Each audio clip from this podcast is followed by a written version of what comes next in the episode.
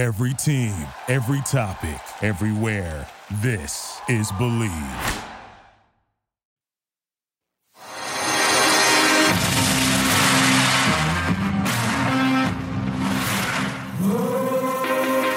Welcome to Believe in Betting, a Sports Garden Network production.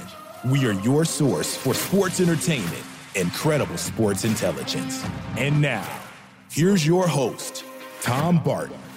All right, guys, welcome back to another episode of Believe in Betting. I am Tom Barton. You guys, make sure that you check out sports garden dot com. SportsGarden, G A R T E N, over on the social media. It's hashtag S G N. Want to get in touch with us? We always love to talk to you guys, and we have been getting a lot of feedback. So I love the feedback. I want to make sure that we continue to get a lot of the feedback. And look, we've been really concentrating recently on the N B A playoffs, on the N H L playoffs, and that's all great. That's all fine and good. But look, Major League Baseball is a time where we can really make a lot of money. And one of the trends that we are seeing in Major League Baseball, very specifically here, are unders in games. I've always been an advocate of starting pitching, but recently, in the recent years, starting pitching has become less. I mean, we have Tampa Bay doing an opener and whatnot. But starting pitching has really elevated their game, but scoring is down across the league. People are blaming a dead ball. There's a lot of conversation out there, and a lot of articles are being written that they're using different balls during primetime games, different balls during the regular game. We're watching Exit Velo and Statcast and all of these kind of uh, you know, computerized, generated statistical analysis going, yeah, the ball just is not carrying. And you can watch it with your own eyes. You see a ball carrying out and you go, oh, that's gone. And it barely hits the warning track, which we've seen a couple of times this week, as a matter of fact. And you can blame the shortened spring training. Sure, that's part of it. You can blame the bad weather. Sure, that's part of it. But we're hitting historic lows in scoring. Historic lows in scoring in a time where we're sitting back and we're saying, yeah, there's no D H. Scoring should be up massively across the entire league. Instead, it's down. It's down at historic levels. They're calling this the new dead ball era. Maybe it's launch angle. Maybe it's guys going for too many home runs. Maybe it's the pitchers being ahead because of spring training. Maybe it's a bad weather. Maybe it's the humidors, which we've covered on the show. Um, now, every team has a humidor. Maybe it's a culmination of all of it. But the reality is, is that if you were betting on sports, hey, the under is looking like it's just a great bet, and betting on starting pitchers this year looks good right now. When will it go back? When will it eventually even out? And I say when because it will eventually even out. I just don't know if we're thinking about the terms that we're always talking about, which are going out there and talking about, you know, numbers that are just ridiculous and set groundbreaking. I don't think we're going to get back to that, at least not this year. So what we have seen are a lot of the books are starting to adjust. They're starting to move their numbers. We've seen quite a few sixes and a halves out there. You couldn't find a six and a half last year. You know, quite a few six and a halves out there. Six and a halves just this week between, there was a there was a, a six and a half for a little while just this week um, between, you you had guys like Whitlock and Kyle Wright. Okay, so they're not massive names. There was a seven line posted. A seven between the Marlins and Diamondbacks because Madison Bumgarner and Jesus Luzardo were on the mound. So it doesn't have to be these outstanding, huge names. I remember a time, and I'm going, oh, going way back, not really that far back. Six, seven years ago, you got two aces. You might have had a six line out there. You had a three over-under for the first five innings. So they are adjusting, and we're going to keep an eye on this and see how much the books adjust and if they over-adjust. What I want to do today, though, is bring on a guest, Jim Kaat, to talk about some of this, talk about the New York Yankees and their great start, and talking about, and his brand new book, Good as Gold, My Eight Decades in Baseball. He is a twenty twenty-two Baseball Hall of Fame inductee. That's just really cool. You guys probably know him as the long-term broadcaster, but twenty-five-year playing career, of course, Jim Kaat. Jim, how you doing today? Doing just fine. Thank you very much for having me. Absolutely. Uh, before we get into the book, I really want to just say, hey, congratulations on the Hall of Fame. I just took my eight-year-old son to Cooperstown for the first time this winter. Um, just seeing his eyes light up and the plaques and the stories. Uh, to be in that room, it, it's just unbelievable. It really is. So I want to say congratulations. Was there a time that you th- said to yourself, you know what, I, I'm just not going to make it, and, and kind of got down? Yeah, I, I don't think I got down, but I, I was sort of realistically thinking uh, the Hall of Fame was in my rearview mirror. I really thought most of the uh, pitchers that are in there, if they're, if they're not relief specialists, they were pretty dominant starters. And I had, a, uh, you know, a couple dominant years, but my career was mostly done over a period of time and not, you know, dominant like a Sandy Koufax. So, uh, but I, I was, uh, I was so grateful that, uh, you know, I had a committee this year that uh, guys I played against, played with, executives that actually saw me as well as media representatives. And I, I think, uh, you know, they they rewarded longevity and dependability. You know, look, I'm in the media, you're in the media, but I think there's there's something a little bit more special when your contemporaries vote you in, right? As opposed to just the writers and whatnot. There's something more special about the people that you played with saying, no, you were one of the best. You were one of the best. That, I think, has to mean something more. Uh, no question. I think anytime you get the approval of uh, of guys, as you mentioned, that you played with or against and that actually saw your career, uh, it's uh, it's much more meaningful, uh, I think. And so, for me, it was worth the wait. Guys, we're on the phone with Jim Kaat. Go check out his new book, Good as Gold, My Eight Decades in Baseball. You mentioned Sandy Koufax, and I love the excerpts uh, from, from the book, and I, I read oh, pretty much cover to cover. It's only three hundred pages. I don't know how you got twenty-five year career in three hundred pages, but um, you talked about Koufax, and I have argued on my shows for the last couple of years that I think that Clayton Kershaw is the best pitcher that I've ever seen, and he can stand up all time. I watch Pedro. I watch Maddox. People put their name into it. It seems like maybe you'd be on the Koufax bandwagon because the things that, that are in that book. Just give us a little bit about your opinion on Sandy Koufax. Well, the reason I put Sandy up at the top, and it's so hard to compare era to era uh, because of the, the innings and the complete games. And, you know, the toughest outs to get are those last six, the last three. That's why there are very few closers. There are fewer closers that stand up over a period of time. And so Sandy pitched, you know, for a team that didn't score him a lot of runs. He he won a lot of close one-run games, and he had pitched a lot of complete games and and pitched uh, the last three innings of a lot of those stressful games, uh, you know, leading the, Do- the Dodgers to to a pennant. And uh, I take nothing away from uh, from the Kershaw, Scherzers, Verlanders. Uh, They're they're in that their class. They they can't help it that people count their pitches and take them out before you know they really have to. But and that's why I kind of I put Sandy at the top, and that's why it's difficult to uh, to compare pitchers era to era. Yeah, San, Sandy's got to be right there. What about today's pitchers? Okay, um, you said in the book basically, and I'm paraphrasing here. You wanted to always throw. If you could pitch, it didn't matter. You know, you wanted to always pitch. You you wanted to throw. Today's starters, you, you mentioned it, the shortened innings, the uh, I'll get to one hundred pitches, and everybody starts freaking out. Sometimes you, you see the memes come up, and you see the Nolan Ryan threw two hundred pitches, you know. I mean, will we ever go back to that, it, or is it going to be even decreased more where we see starters only going three innings? I think it, it appears that it's going to become more and more specialized. Uh, I think that the all the data now, you know, they're starting to show well the third time through the batting order. I mean, the, uh, Warren Spahn told me when I got a pitching lesson from him in the sixties, he said, now, kid, when the game's tied in the seventh, the game's just starting. You have to learn how to pitch Mickey Mantle differently in that fourth at-bat than the first.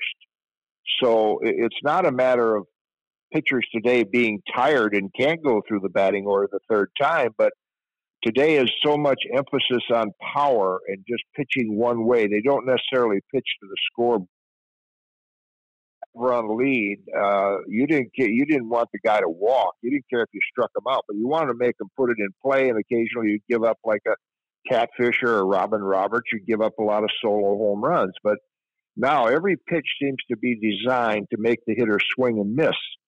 And every swing is made to try to hit the ball out of the ballpark. And that's what is different about today's game versus the games back in my era. What about today's day uh, that we're sitting in here? As of today, we're recording during the week. As of today, Major League Baseball teams are averaging four runs per game in April. That was the lowest average for a month since nineteen eighty-one. There are about zero point two six runs per game for per team fewer. League-wide batting average is two thirty-one. That's through April. That's the lowest in Major League history. The O P S is the lowest. Is this a dead-end ball, or is this a combination of all the things you just kind of talked about? Well, I think it's a combination. I just in the last couple of weeks, I've heard about the new new ball, if it is new, the ball that apparently the pitchers are, are feeling that it's uh, a little more of a porous or rougher cover, which the way it was when, when I pitched, and the seams are higher, and there's uh, there's a little more drag on the ball. So that's, I think, the reason the ball doesn't seem to be carrying as much. The the other thing is the you know, a hitter now uh, faces three or four different pitches. He, he seldom gets three at-bats against the same pitcher. Uh, maybe he gets two, whereas years ago you'd get four. So he's looking at a different pitcher. You're looking at guys that come in out of the bullpen that are just going to throw as hard as they can for one inning and they're done. So I think that makes it a lot more difficult for hitters. And then you combine that with the fact that uh, – pitchers aren't pitching to contact. They want hitters to swing and miss, and hitters are swinging for the fences. So they're trying to launch every ball. If they hit three hundred fly balls a year, uh, eight percent of them, according to statistics, will be home runs. And that means they'll make a lot of money.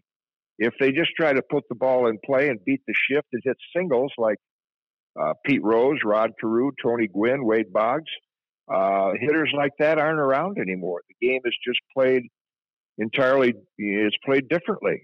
And uh, I don't think it's as appealing, but that's the difference in the two eras.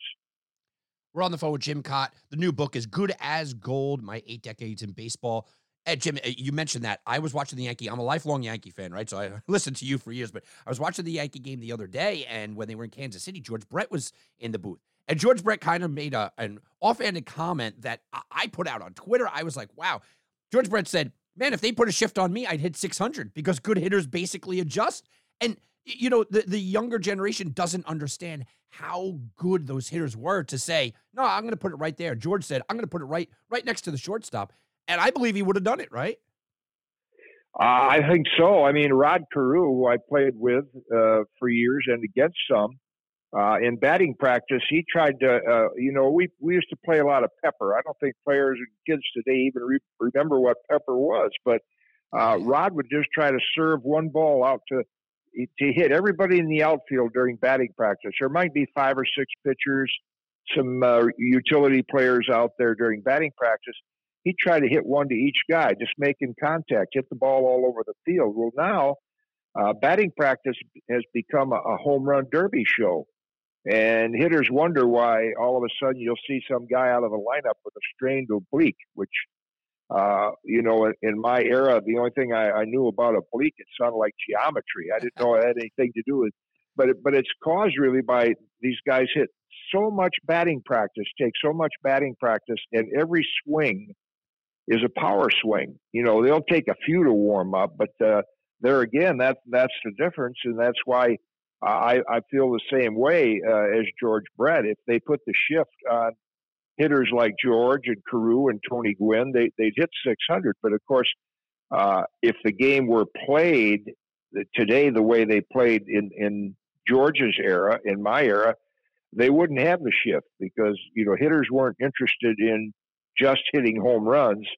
If they hit the ball hard, okay, that's a home run, but they wanted – They wanted to hit three hundred, and uh, batting average now, it doesn't even mean anything. It's uh, it, it's home runs and runs scored, and as you pointed out, they're not really scoring as many runs as if you went back to the days when you p- tried to put a few singles together.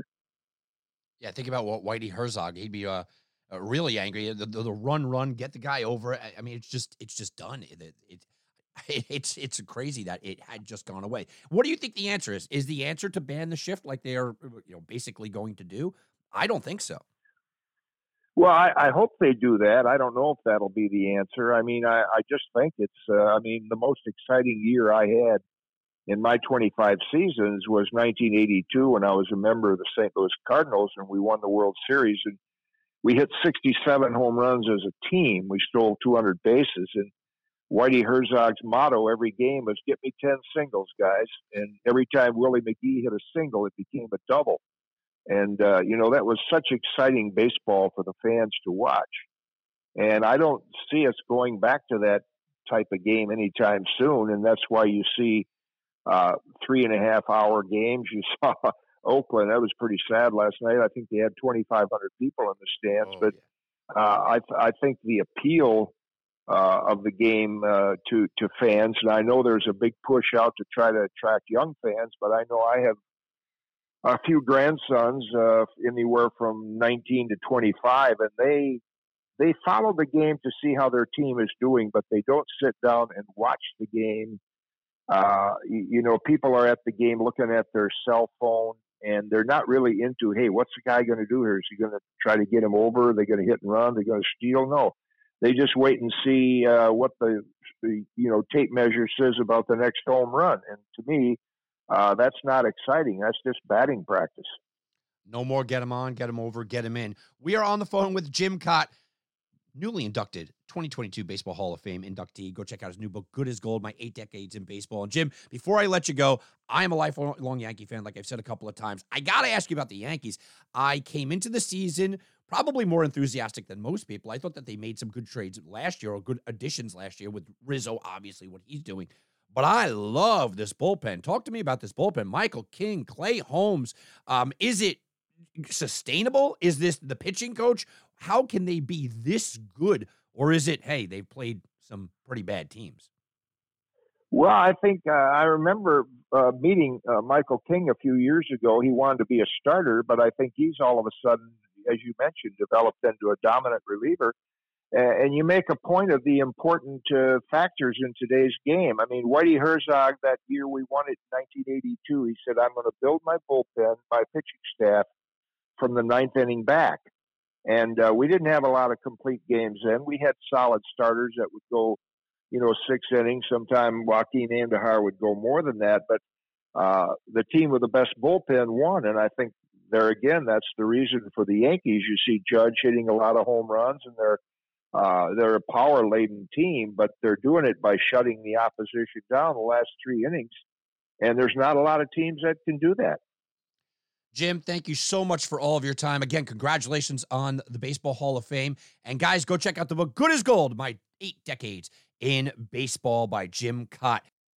So, guys, that's going to do it for me today. Look, I want to say again, thank you uh, to Jim Kaat. And, and I like that he touched on a couple of those things.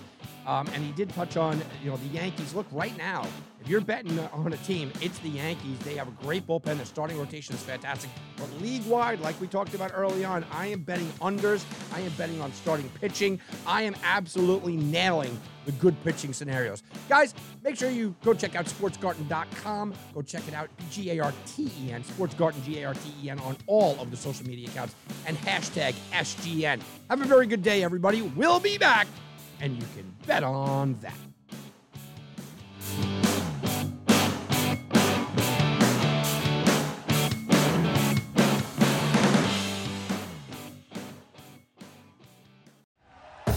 Thank you for listening to Believe. You can show support to your host by subscribing to the show and giving us a five-star rating on your preferred platform. Check us out at Believe dot com and search for B L E A V on YouTube.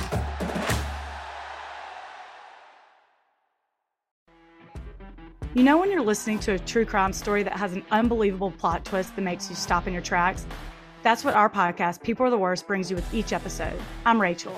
And I'm Rebecca. We're identical twins who love true crime cases that make you say, didn't see that coming, and we hate the people responsible for them. Listen to People Are the Worst now on Apple, Spotify, or wherever you get your podcasts.